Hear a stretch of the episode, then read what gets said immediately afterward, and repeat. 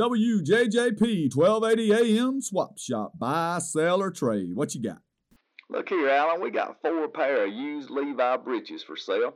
Uh, they 32 waist and they four, four uh, what is it called? The L, honey?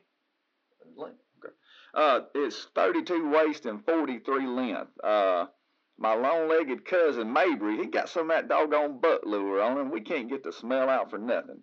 Uh, somebody out there might, you know, can buy them and know some kind of old wives' tale to get the smell out. That's a good deal, five dollars per pair.